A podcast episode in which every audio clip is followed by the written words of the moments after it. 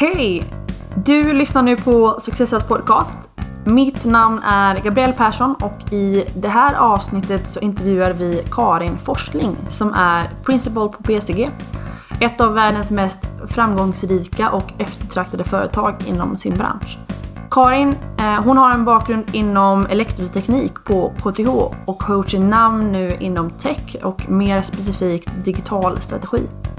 I intervjun med Karin så fokuserar vi på vad som har varit defining moments för just henne och bidrar till att hon har tagit sig dit hon är idag. Vi hör henne bland annat berätta om ett projekt där alla förutsättningar var fel, hur det påverkade henne och hur hon sedan gick tillväga för att faktiskt lyckas vända det till något bra. Och på hennes livs-TV står även stand-up-komiker, balettdansös och snart även trummist. Hur kommer det sig? Välkommen till Successas podcast.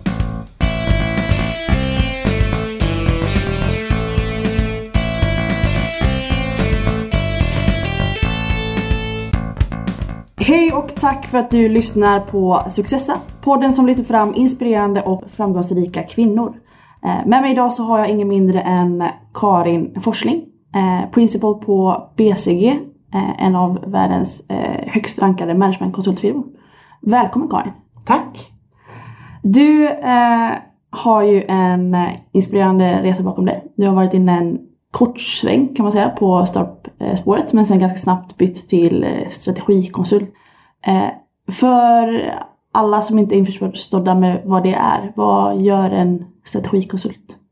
Ja, det är ett ganska vitt begrepp eh, där det finns nog en del olika definitioner men kort kan man väl säga att man hjälper eh, företag och organisationer med att ehm, staka ut en riktning ehm, kring en förändring som kommer påverka den här verksamheten eh, genomgående.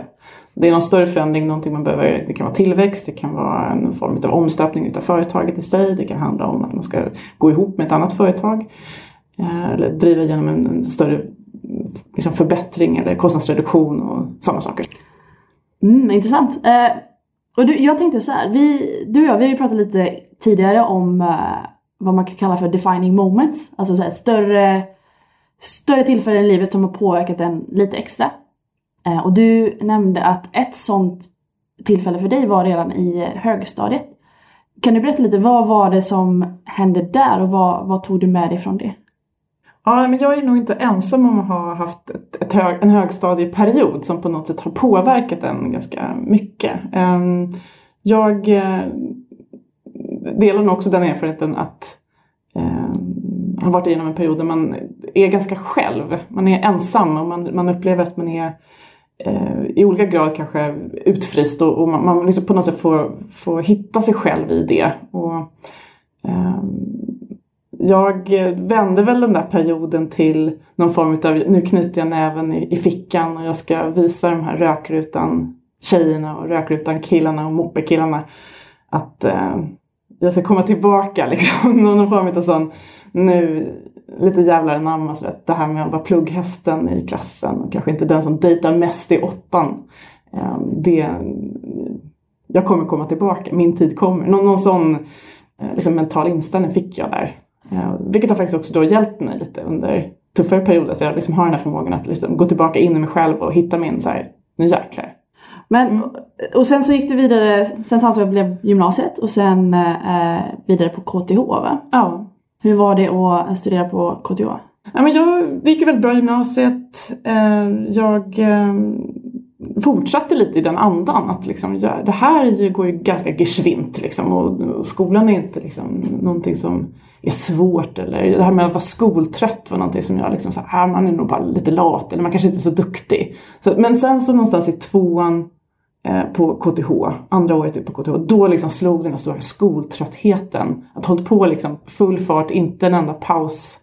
Eh, och liksom jagat de här höga betygen och liksom eh, där någonstans bara mm, tvåan också, då i alla fall på KTH Eh, var väldigt teoretisk. Det var liksom alla de tunga fysikkurserna, eh, de eh, liksom applicerade matematikkurser. Alltså det var, det var stor, liksom, det var en lång serie tuffa kurser. Där någonstans i tvåan så ja, jag gick liksom lite in i kaklet så. I att bara så korvstoppa studier. Um, och det här skedde ju också samtidigt som jag fick möjligheten att åka iväg till USA över en sommarperiod och göra praktik där. Okej. Okay.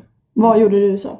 Jag var, eh, det var ett, ett utbytesstipendium. Jag åkte till eh, Connecticut utanför norr om New York. Bodde hos tre olika välbärgade familjer. Kom in i en väldigt sådär överklasskultur. Um, jobbade på sjukhuset i, i, Greenwich, Connecticut. Så jag levde min dröm kan jag säga den sommaren. Det, och jag var inne på det, liksom det här man kanske kommer från en högstad gymnasietid där man liksom eh, Det var någonstans där som jag verkligen blev så här uppvaktad som kvinna. Det gick bra på jobbet. Jag kände att jag var liksom, här är jag i liksom New York. Det var liksom, den sommaren levde jag ut verkligen. Jag blev liksom en, eh, jag hittade en del av mig själv där verkligen. Så det var typ extremt jobbigt att komma tillbaka till KTH, teoretisk elektroteknik, modern fysik. Jag gick i elektro då, så det var liksom tunga, liksom integralkalkyl, alltså det var så staplat sådana trista kurser på varandra och så kommer jag tillbaka med flygbiljetten tillbaka till Manhattan och liksom egentligen ett löfte om ett annat liv med mig i bakfickan. Och det där, det då liksom vart det jättesvårt att motivera sig att gå kvar. Jag såg väl någon öppning om något enklare liv tror jag. Funderade du någon gång på att stanna kvar?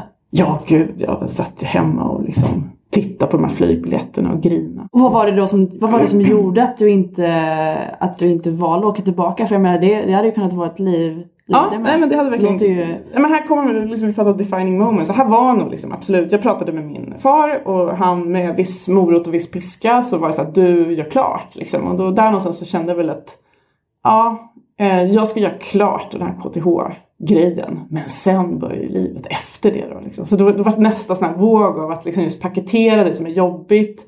Knyta näven i fickan igen, göra klart. Um, och, och, kanske liksom också visa både min far och kanske alla, liksom även andra människor runt omkring att det här är någonting som, jag är inte någon quitter, jag gör klart det här. Liksom. Du känner att du gjorde rätt beslut där? Nu, jag ska, ja. jag ska klart jag gillar inte den här utbildningen just nu men jag ska göra, göra färdigt. Ja, jag tror att jag eh, hade ångrat mig ganska så snart om jag hade åkt tillbaka till Manhattan och eh, börjat leva det livet. Jag, att vara beroende av någon annan kring försörjning, kring att definiera en som, som människa överhuvudtaget. Det, jag kände väl redan då att det egentligen inte, om jag skulle skrapa lite på den här guldkanten, så egentligen så var inte det det livet jag var ute efter. Det kändes väldigt enkelt då att liksom väga teoretisk elektroteknik versus liksom designkläder och liksom schysst lägenhet och liksom ett annat liv, ett lyxliv helt enkelt i, i sus och dus. Eh, men jag känner någonstans att nej, men jag kommer inte må så bra av det i längden utan jag, jag vill se vart jag kan, hur långt jag kan komma och vart jag kan ta vägen i livet. Mer, och inte vara beroende av någon annan heller. Det var någonstans där jag var lite rädd för tror jag. Att hamna i den beroendeställningen. Så lite så här, kvinnor kan, knyta näven igen, nu ska jag göra klart, ska visa pappa, jag ska visa alla att jag minst inte är någon quitter. så det gjorde jag. Okej, okay, och, och vad, hände, vad hände sen? För sen, nu, nu jobbar du inom med strategi, eh, som strategikonsult då. Men ja. vad, hur, hur kom du in på den valen? Var det ett självklart val från elektroteknik på KTH? Nej, det var det verkligen inte. Och jag har väl gått en liten oortodox väg här. Så jag hade, mitt första jobb var inom startup i början på 2000-talet. Ehm, eh, sen när det började kännas lite skakigt och den här bubblan i någon mening brast och, och eh, liksom riskkapitalet slutade flöda in så, så gick jag över i liksom ett eh, tidigare statligt ägt eh, stort företag och liksom hamnade väldigt mycket i en eh, liksom, eh, ja, gråare miljö. Så jag provade på på något sätt två ytterligheter där under ganska kort tid och var väldigt sökande i vad jag skulle hålla på med. Um, överhuvudtaget, jag visste inte riktigt vad det var jag, vad jag brann för. Inom liksom, jag fick inte ihop det jag hade utbildat mig till, till den personen jag kanske såg att jag var. Mina liksom, styrkor och svagheter.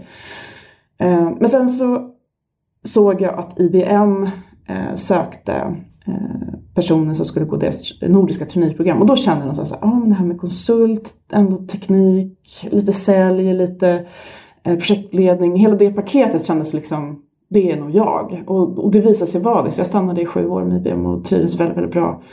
Um, och gick från mer kanske deras traditionella teknikkonsulting till att sluta då, så senaste fyra åren där var ju, eller de sista fyra åren där var i deras strategi strategikonsultinglåda. Och den, den resan när du liksom hamnade, hamnade till slut på strategikonsulter och de åren när han både startup och, och statligt. Var det en, eh, en jobbig period och inte hittat rätt eller var det helt okej okay att ah, men det, här, det här är de åren som jag behöver ha? Liksom, och det... Jag tror att jag behövde dem. Jag har ju liksom aldrig gjort det här breaket som många gör. Att kanske liksom, eh, jag vet inte, allt ifrån att göra någon längre jorden runt-resa eller att eh, prova på faktiskt att eh, starta ett eget företag eller eh, jag vet inte, läs, läsa någonting liksom inte helt spikrakt i ens curriculum så, utan man läser någonting annat ett tag i Paris eller Hongkong eller, och sen kommer man tillbaka. Jag gjorde aldrig det. Jag gick liksom så spikrakt, liksom bara så här, inga pauser på något sätt. Så jag tror att jag behövde, när jag kom ut från KTH så behövde jag lite testa på någon slags ytterligheter för att lite så här, hitta min plats. Eh, så det, det var någon slags mognadsprocess tror jag för mig. Eh, och sen så men att få komma in på IBM och lära sig ändå en, någon form av craft liksom, kring konsultrollen. Det var, då kände jag att det här är, det här är min grej. Du hade hittat hem liksom? Ja, jag hittade ja. hem. För här behöver man inte heller välja så här, super, liksom hamna i en, en... Det finns ju flera saker som är, är, så extremt positiva för, för en sån som mig i alla fall. Att med, med konsultrollen att teamet förändras lite över tiden så man, man liksom lär känna nya människor hela tiden du hänger alltid med i liksom det som är de viktigaste frågorna hos klienterna. Det är liksom då du tar in konsulterna. Det är liksom när det är någonting som verkligen är högprioriterat. Så du får alltid jobba med det som är ja, det mest visibla, det mest spännande, det mest cutting edge. Um, och um, det är väl någonting som jag drivs av väldigt mycket. Och så kom du till IBM. Eh, det, gick, eh, det gick bra, du hade hittat hem lite grann. Mm. Eh, och så gick det några år och så sa du att det det kom ett projekt som var, var lite speciellt, det var lite extra tungt. Hur, hur, vad var det för typ av projekt och hur hanterade du den situationen?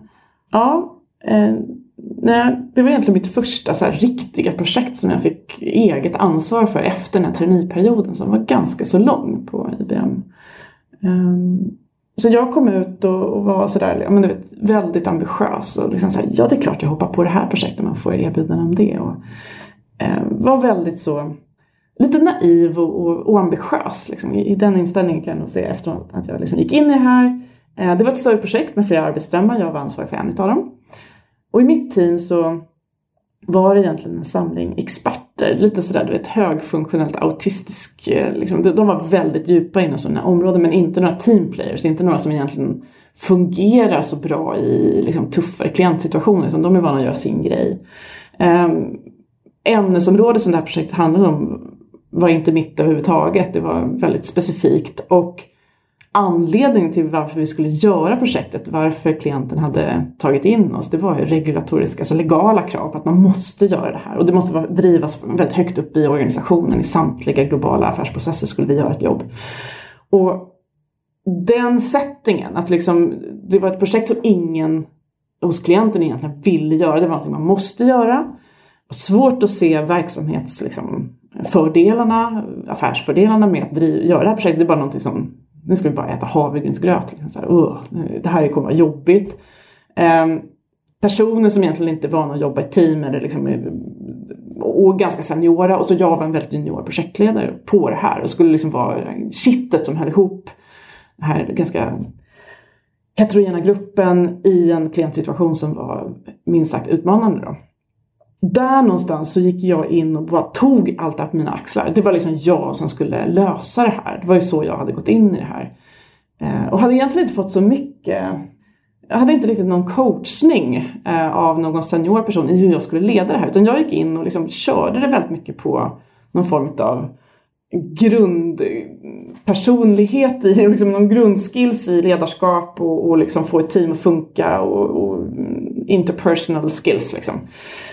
Ehm, det var äh, det där ansvaret och bli utmanad så dagligen i liksom, varför gör vi det här, varför gör ni på det här sättet. Liksom det och sen så folk då som inte ville göra som jag sa, någon mening i teamet då som var mycket mer seniora än vad jag var.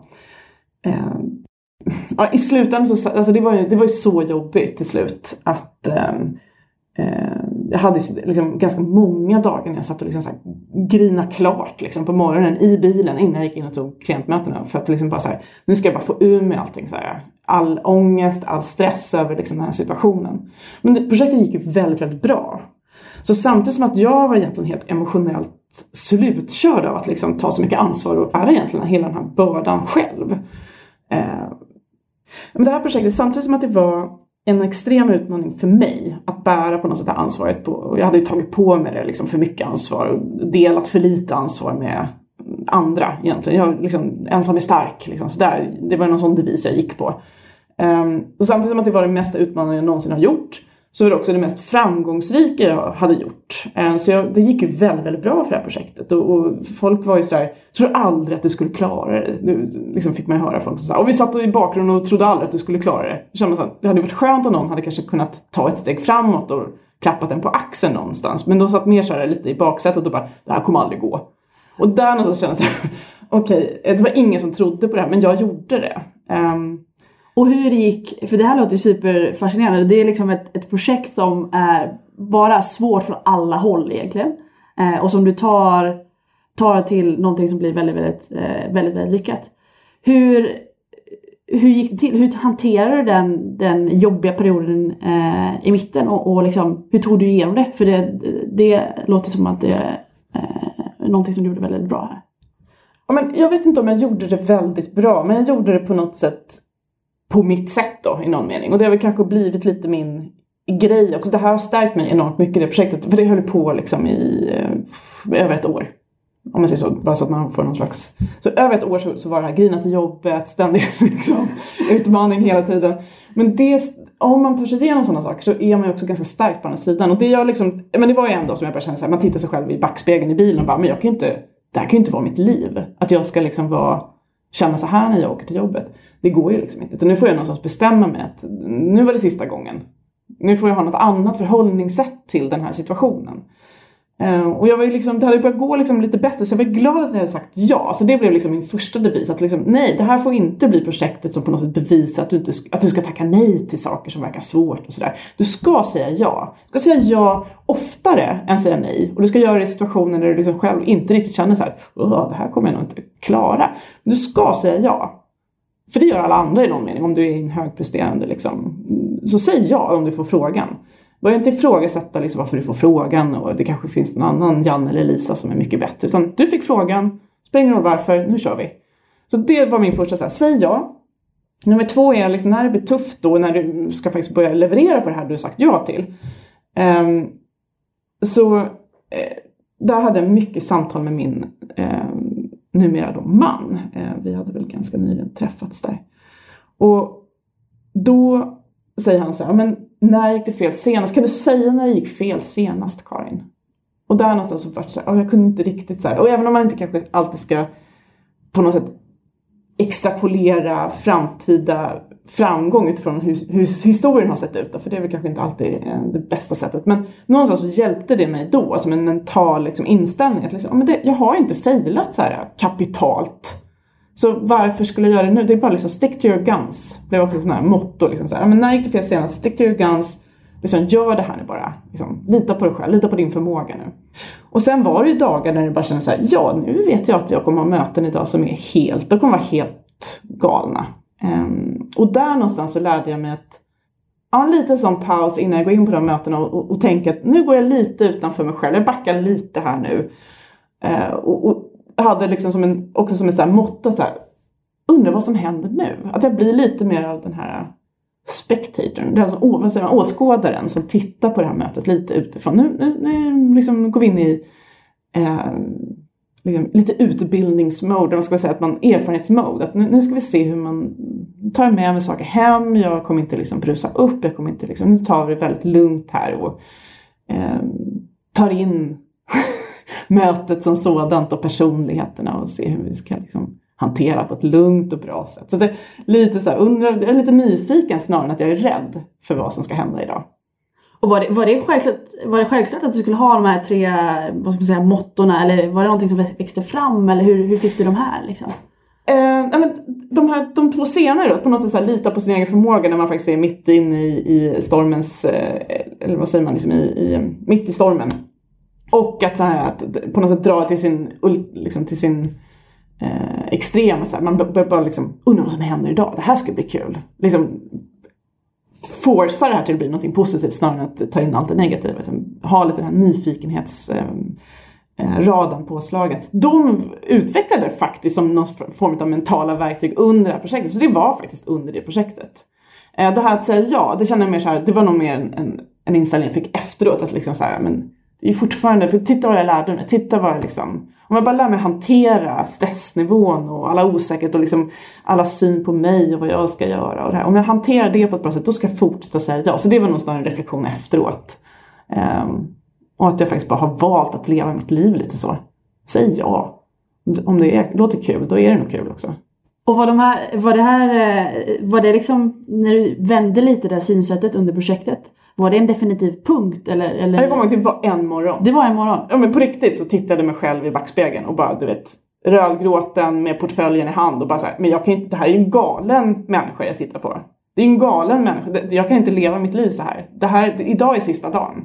Så jag lyssnar på någon så här powerlåt, åker in och grinar hela vägen till parkeringsplatsen, snyter mig och går in och har ett möte. Det får ju vara den sista dagen idag liksom. Och sen efter det, efter ja, den dagen, nej, nu, nu, nu ska ja, jag... då var det slut. Nu är det slut, nu ska vi börja zooma ut här.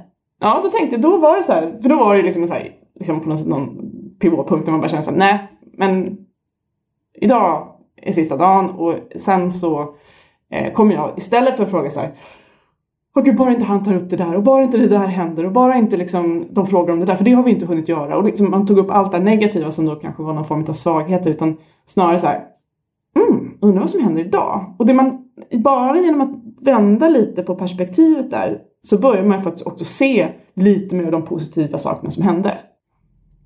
Du, en annan grej som du berättade var att du, eh, du tog ju faktiskt kontakt med, eh, med någon person, eh, en, en kollega inom ja. inom det företaget. Va? Och sa nu, eh, jag behöver snacka en gång i veckan och, och få lite stöd. Mm. Var, var det en självklar grej? För det är inte så, så eh, uppenbart att man, man gör det. Nej, jag hade väl från om man, om man drar någon form av eh, parallell lite med kanske högstadietiden och vad som hade varit min, mitt sätt att lösa saker fram till då ungefär. Och det var väl ungefär en tioårsperiod då. Eh, det hade varit att jag, jag går in i mig själv, ensam är stark, knyter näven i fickan, nu kör vi, Karin löser det här. Och det insåg jag att det går ju inte. Jag kan ju inte allting och det här är inte bara lösa en tenta eller liksom. Det här är ju komplexa frågeställningar som kräver teamwork. Och som jag insåg väl det att jag, lite sent i det projektet men ändå vikten av att, att liksom reacha ut till någon som du, du kan dels få lite coachning som kan, kan ge dig lite perspektiv kring just vad är din roll i det här och vad är på något sätt kontexten som du inte ens kan ta ansvar för. Så att man liksom lite kan sortera stort från smått och, och vad jag bäst gör i den här situationen. Eh, kanske inte så mycket just ämnesområdet eller topicen i sig utan mer så här, som, en, som en ledare utav ett team och en, en viss situation. Eh, så är det ju superbra att få en externa ögon på det och någon som kan bekräfta dig i det du försöker åstadkomma eller ja, guida dig i lite dos and don'ts. Eh, men också så kan vara den här eh, ventilen där du faktiskt kan få, utan att bli bedömd, få eh, berätta lite om din vardag och lite så här få vädra dina, din ångest. någon mening. och, och, hur hittade du den personen då? Alltså var det självklart bara det här, det är den här personen, jag ska gå och fråga hej vill du ses varje fredag klockan två? Ja, det var faktiskt så det var. Um, jag, och det har jag faktiskt gjort sedan dess. Så, så, om jag hittar någon person som jag får, jag får direkt så en, en, känsla för att det här är en person jag kan lita på och som vill mig väl och som inte har någon personlig agenda in i det här annat än att liksom få mig att ta nästa steg på ett, utan att bli galen. Eh, så det är någonting jag aktivt har sökt efter det. Men jag, jag väntade alldeles för länge i det, just det projektet. Men det var någonting jag tagit med mig mer kanske, inte som just de här mentala verktygen utan mer som en faktiskt eh, en action point du kan ta eh, för ditt, i ditt nästa projekt. Så det är någonting jag har gjort sedan dess. En annan punkt som är väldigt, jag tycker väldigt fascinerande och inspirerande med dig är att du har gjort också väldigt många andra grejer vid sidan av jobbet. Alltså du har eh, hållit på med ballett till exempel, du har gjort eh, stand-up. Hur, eh, hur tänker du kring det? Alltså med tanke på att det är ändå ganska mycket, eh, mycket jobb i, i, många timmar jobb med, med det som du håller på med nu. Eh, hur får man ihop allt? Alltså vad, hur får man in alla de bitarna? Ja, det är ju det är, det är en väldigt individuell fråga. Så det här tycker jag alltid när man hör folk som säger så här, här ska man göra, så här ska alla människor tänka. Eh, så har man ju väldigt olika förutsättningar eh, utifrån liksom, allt ifrån som du varit inne på, liksom, hur ens jobbsituation är. Alla har inte samma typ av jobb, alla har inte samma typ av hälsa, alla har inte samma typ av familjesituation. Alltså det finns många saker som spelar in i det här, liksom, att förverkliga dig själv. Ungefär som att det ska vara en så här, också en action point som man ska leva med. Att oj, jag har inte förverkligat mig själv idag. Måste jag hinna med det också. Um, men så, så först vill jag bara säga att jobbet har varit väldigt mycket min hobby, alltså det jag har hållit på med. Um, jag har inte... Liksom det har varit en väldigt stor del av mitt liv. Eh, sen jag gick ut skolan egentligen och så har jobbet varit tagit mycket tid och har fått göra det för att det är väldigt roligt och viktigt för mig. Eh, sen kommer familjebiten, så karriären är liksom, finns där. Eh, sen så har jag två barn och eh, de börjar skolan nu så det, man har liksom lite de här små, liksom mammaledighetstiden och småbarnstiden är ju liksom bakom en nu. Och Eh, då har jag känt att då har den här tredje pusselbiten i livet, alltså mig själv och att jag säkerställer att jag lever mitt liv fullt ut. Eh, det har blivit, ska jag säga, de senaste åren har blivit allt viktigare för mig. Eh, att jag inte eh, och det handlar inte bara om att jag ska ha egen tid och gå långa skogspromenader, alltså den här att liksom stressa av och den, den här biten är också viktig men framför allt har det varit alltså jag vill ha, jag vill ha ro, ett roligt och fullt liv. Jag vill ha erfarenheter som kanske inte alla andra har utan som är mina och som jag går efter lite så mina drömmar. Även om inte jag kommer liksom eh, stå på någon eh, operascen och dansa ballett för det är jag liksom alldeles för dålig och gammal för. Men, och jag kommer aldrig liksom bli någon eh, Petra Mede eller liksom, jag kommer inte ha en sån karriär som alltså helt skifta och bli helt mm, professionell inom mina hobbyer. Men, men det är fortfarande det är en dröm jag har haft. Jag har velat utforska dem sakerna. Och det har jag liksom bara lagt mig vinn om att, att göra helt enkelt. Och inte känna så här heller att, men oj, det kan man ju inte göra om man är liksom strategikonsult och börjar hålla på med stand-up samtidigt. Eh, eller att bara för att man är eh, 30 plus vill jag fortfarande säga. Snart är jag inte ens det. Eh, att liksom börja med liksom, du vet, så här, vuxenbalett. Jag dansade balett när jag var liten men det, det finns ju någonting väldigt märkligt med vuxna människor som dansar balett. Som, alltså det, det är ju också så här, lite löjeväckande. Men jag har liksom bara såhär, nej, det är en, jag vill leva ut den här lilla fame-drömmen jag har. Så det, det är liksom också såhär, jag måste bara göra det. Så det, det märker jag att det blir allt viktigare för mig. Eh, och jag kom, vill gärna liksom genom det kanske visa mina barn och vem som helst annan som tittar liksom att låt inte andra liksom definiera vad som... Om du tycker någonting är kul, gör det. Se till att ditt liv innehåller det. det är liksom, livet är alldeles för kort och alldeles för liksom precious för att du ska liksom göra det sen. Det här med att... Jag, jag känner liksom att jag har levt mitt liv ganska mycket tidigare då, liksom i någon slags eh, treårsplan. Man ska gå färdigt högstadiet, man ska göra gymnasiet, man ska liksom Eh, Eh, man kommer hem från USA som sagt och så, nu ska jag bara lägga de sista tre åren på KTH-grejen. Så, så, sen börjar livet liksom. Och sen så börjar man och så, så ska man göra kanske några hundår som man säger då på en konsultfirma. Ja men det är liksom, det är bara tre år, sen är man ju projektledare liksom. Och då, då börjar ju liksom, då, då börjar man leva. Och det där någonstans så känner jag att det håller inte för mig alls längre. Det måste vara kul nu. Livet pågår nu. Det måste vara fullt. Om man säger, det måste vara 100% nu väldigt många vill ju ändå göra den här, eh, få in alla de här bitarna. Mm. Eh, vad är det som gjort att du faktiskt lyckas? Att jag, jag kan ta med alla de, här, alla de här tre eh, eller fyra eller fem bitarna i livet som jag vill ha med? Ja, det är en väldigt bra fråga. För det, då är vi tillbaka på det liksom, det är väldigt lätt att säga att man ska och det här är liksom, det här ska alla lyckas med. Jag kan säga så här, det här lyckas inte jag med alla perioder i mitt liv. Det finns absolut perioder när det, liksom så här, ah, men det finns inte en sportsmössa att jag skulle liksom ta balettlektioner just nu. Jag har precis bytt jobb, Jag behöver liksom jag menar, jag slutade med balletten när jag gick från Accenture till BCG för att jag kände liksom att ah, men nu, nu måste jag fokusera på mitt jobb ett tag och få hela den här äh, byta jobb och få det att funka med familjen, lite mer resor. Då får det få fokus, då slutar jag ju med, då drar jag ner volymen lite kring oh, Karins olika personliga utvecklingsprojekt. Liksom. Får inte riktigt samma utrymme just då. Um, men jag glömmer inte bort det och jag planerar för att liksom, mm, jag ska nog eh, lära mig spela trummor nu till exempel. Det är min nästa grej. Så att, ja, men då, då börjar jag liksom så här, hålla ändå den tanken vid liv. Okej, okay, ja, ah, här är en person som, om jag hör att det är någon som har ett trumset, får jag låna det? Och, och liksom ändå jobba på, att liksom, fast lite mer långsamt kanske i perioder, att det där ska bli en verklighet. Att jag liksom inte glömmer bort att det, det är en väldigt viktig del att hålla de grejerna vid liv. Eh, sen öppnas det ofta möjligheter Oj, nu, nu går det att kombinera med det här projektet eller just den här liksom, och, och då, då är det för mig liksom så här, nu är det slutpratat, nu gör vi saker. Nu åker man till ställen och hämtar trummorna, man lägger ut en annons på att jag vill spela i ett band. man gör de här sakerna. Det är liksom ungefär som att ta sin medicin om man är sjuk. Eller liksom, det är bara liksom att göra. Inget skitsnack liksom. Men, så det är på något sätt en kombination av att liksom det här är, det här är jätteviktigt för mig att. Så det här ska man inte bara sitta och snacka om utan det är saker man gör.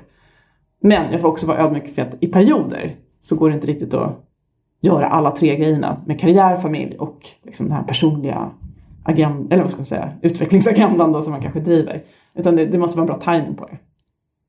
En sista fråga till dig hade varit, okej okay, om du tänker tillbaka på allting som du har gjort. Eh, vad vad skulle du vilja skicka med de som är några år eh, bakom dig helt enkelt i arbetslivet? Att vara ganska öppen för vad livet har att erbjuda. Det låter ju jättepompöst men att jag har gått en ganska oortodox väg till att bli eh, strategikonsult på BCG. Det har inte varit att 23 och ett halvt år började som associate och sen så bara tuggar man på. Utan jag har ju gått liksom en annan väg och jag kan tycka att det finns en styrka i det. Så att om du idag läser på eh, universitet, eh, någon, någon, högskola eller liknande och, och, känner att jag vet inte riktigt vad jag gör här eller liksom vad som, jag har inte någon agenda direkt så vad jag ska göra dagen efter jag slutar skolan här nu. Alltså låt det, liksom, låt det mogna lite. Eh, och, eh, så det är nog en sån här att du kommer förstå sen varför saker och ting tog en kanske lite annan väg. Eh, eller om du känner att du vet exakt vad du ska göra, ja men kör på det. Men också var ödmjuk för att det kanske en dag inte känns lika rätt. Och det innebär inte så här fail. Det innebär liksom bara att livet bara tar en liten annan riktning. Men allt det du har gjort fram till dess, det, du, du, kommer se varför du har gjort det. Att vara lite så fatalistisk i det här liksom att enjoy life och låt det liksom ta dig lite, antingen, antingen vet du, då kör du på det. Eller så vet du inte, då, då bara tar du nästa tecken i livet och liksom, ja ah, men ja, jag är med på den här grejen ett tag tills jag vet. Så det var lite så här relaxed i det. Ehm, det är nog en grej jag skulle vilja skicka med. Och sen tillbaka till min så här himla käpphäst då. Liksom, säg ja. Säg ja för sjutton. Om du får frågan om att ta ansvar för en grupp eller ta ansvar för ett nytt spännande projekt eller um, säg ja. Um, det är nog min så här. Om det är någonting, allting kul, spännande, utmanande. Det börjar med att du säger ja. Tack så jättemycket Karin för att du har kommit hit. Det har varit superkul och intressant att eh, sitta och prata med dig. Jag känner att vi hade kunnat sitta en, eh, en timme till här. Eh, men jag får helt enkelt avsluta här och helt enkelt lycka dig, önska dig lycka till i framtiden. Mm, tackar!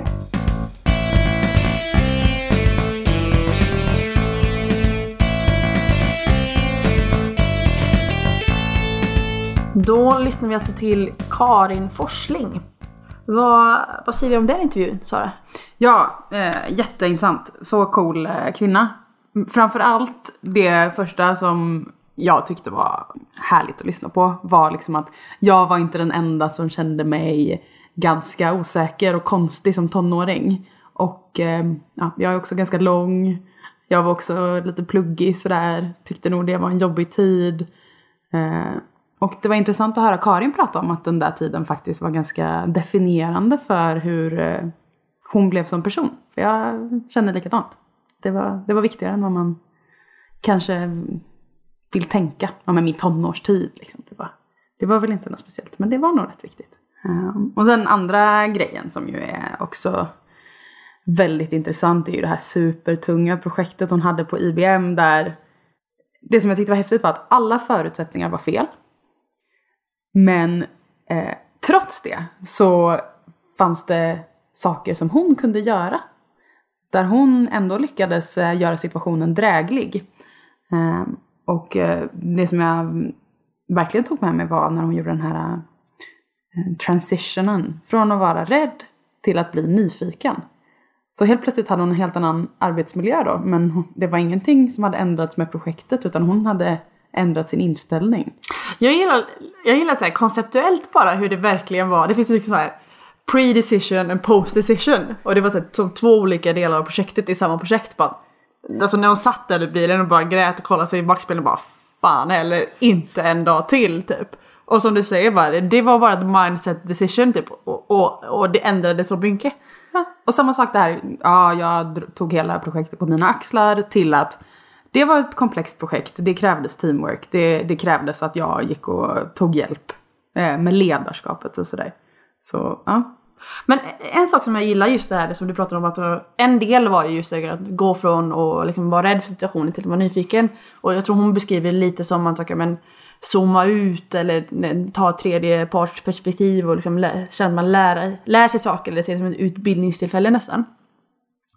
Och jag tycker om det så mycket för att om man vänder på det, alltså okej okay, men om du har ambitioner, okay, men jag ska, jag, jag tycker väldigt roligt att jobba, jag, jag vill ha utmanande jobb så kommer du liksom sätta dig i situationer, alltså exakt sådana situationer som är, näst, alltså, som är för jobbiga.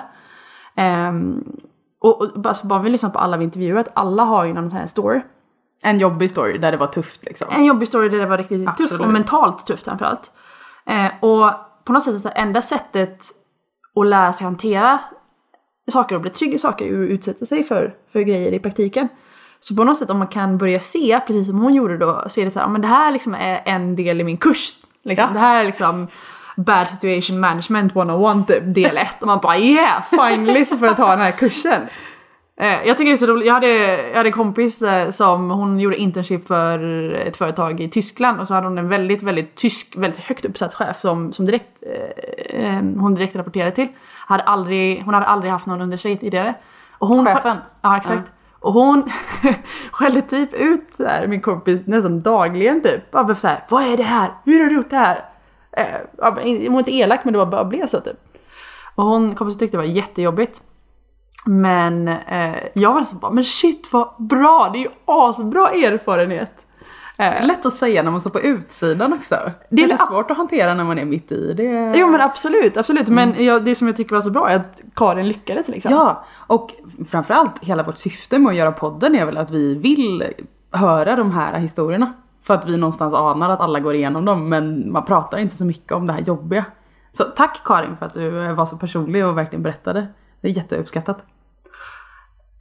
En annan grej som eh, jag gillar med Karin är att hon gör, hon gör, alltså att hon gör så mycket vid sidan av jobbet och inte det i sig kanske. För precis som hon säger så det är väl väldigt situationsspecifikt och passar inte för alla och eh, alla kan inte spela trummor liksom. Eh, och alla kanske inte vill spela trummor. Eh, men, men det jag gillar med det är att hon har, alltså hennes vision eller hennes idé kring att okej okay, men man kan inte tänka att livet börjar sen. Nej, verkligen. Ja, sån härlig inställning alltså. Och också så här, och jag menar, hon säger ju själv, okej okay, men har du ett sånt här typ av jobb så kanske inte så här alltid, eller fiktivt som helst, jag vet inte, men um, så det kanske inte alltid att okej okay, men du kan ha samma, alltså, tisdag klockan tre så går jag och gör det här. Uh, men så som hon hanterar ju lite att okej okay, men att alltid ha liksom sin lista med det här vill jag också göra eller det här vill jag göra för att mitt liv ska, ska vara liksom värdefullt för mig. Eh, och sen dra fram den när tillfället kommer så det finns redo liksom. Ja men nu, nu finns tillfället, nu kör vi. Ja, det var så himla coolt. Jag har aldrig tänkt på det på det sättet innan. Jag tänker att så här, antingen gör man ju, går man ju någonting i en kurs eller så gör man inte det. Men hon liksom preppar allt hon kan och sen när tillfälle ges, då kör hon. Då är man redo. Ja, typ som att spara pengar för att kunna investera i perfekta företaget när det dyker upp liksom. Ja. Fast hon investerar då okay. i sina... Ja. Uh, uh, och en sista grej också som jag gillar är att Alltså vissa andra avsnitt som vi har haft så alltså, många har visat mod liksom på att verkligen våga ta steget och byta när någonting inte kändes rätt. Ja, jag till tycker- exempel, eh, jag tänker på Elin Elkehag som jobbar på sitt eh, kontorsjobb med Exakt. sitt så perfekta liv i Stockholm och sen bara nej jag är inte lycklig, jag flyttar till San Francisco och gör ett eh, företag där. Exakt. Men jag tycker att Karin visar på ett annat typ av mod också när hon, alltså hon gör klart någonting som inte känns perfekt. Alltså hon kommer tillbaka från det här utbytet, eller jag kommer inte ihåg vad det var. Um, och eh, känner att de här KTH, den här utbildningen, den är tung alltså. Eh, men ändå gör hon klart det och hittar liksom självförtroende och liksom en sense of achievement i att göra klart det. Um, och, och, och det är liksom en mod i sig. Eh, och sen så visar den också på att okay, men det visar ju sig att hon, hon hade rätt. Det var liksom inte utbildning för henne, men, eh, men hon var ju inte fast i det heller. Liksom, det, är inte, det är inte så att man har slängt bort några år bara för att man gör klart någonting som kanske inte är rätt för tillfället. Nej verkligen inte och jag, man lär, alltså hon har ju uppenbarligen lärt sig någonting från den erfarenheten också. Tror det, det handlar mycket om hur man väljer att se på det och vad man gör med det. Men absolut, stor, eh, stor eloge till eh, att orka göra klart något. Men superintressant intervju. Uh, tack så mycket Karin. Uh, och tack Sara för att du tittade bredvid mig.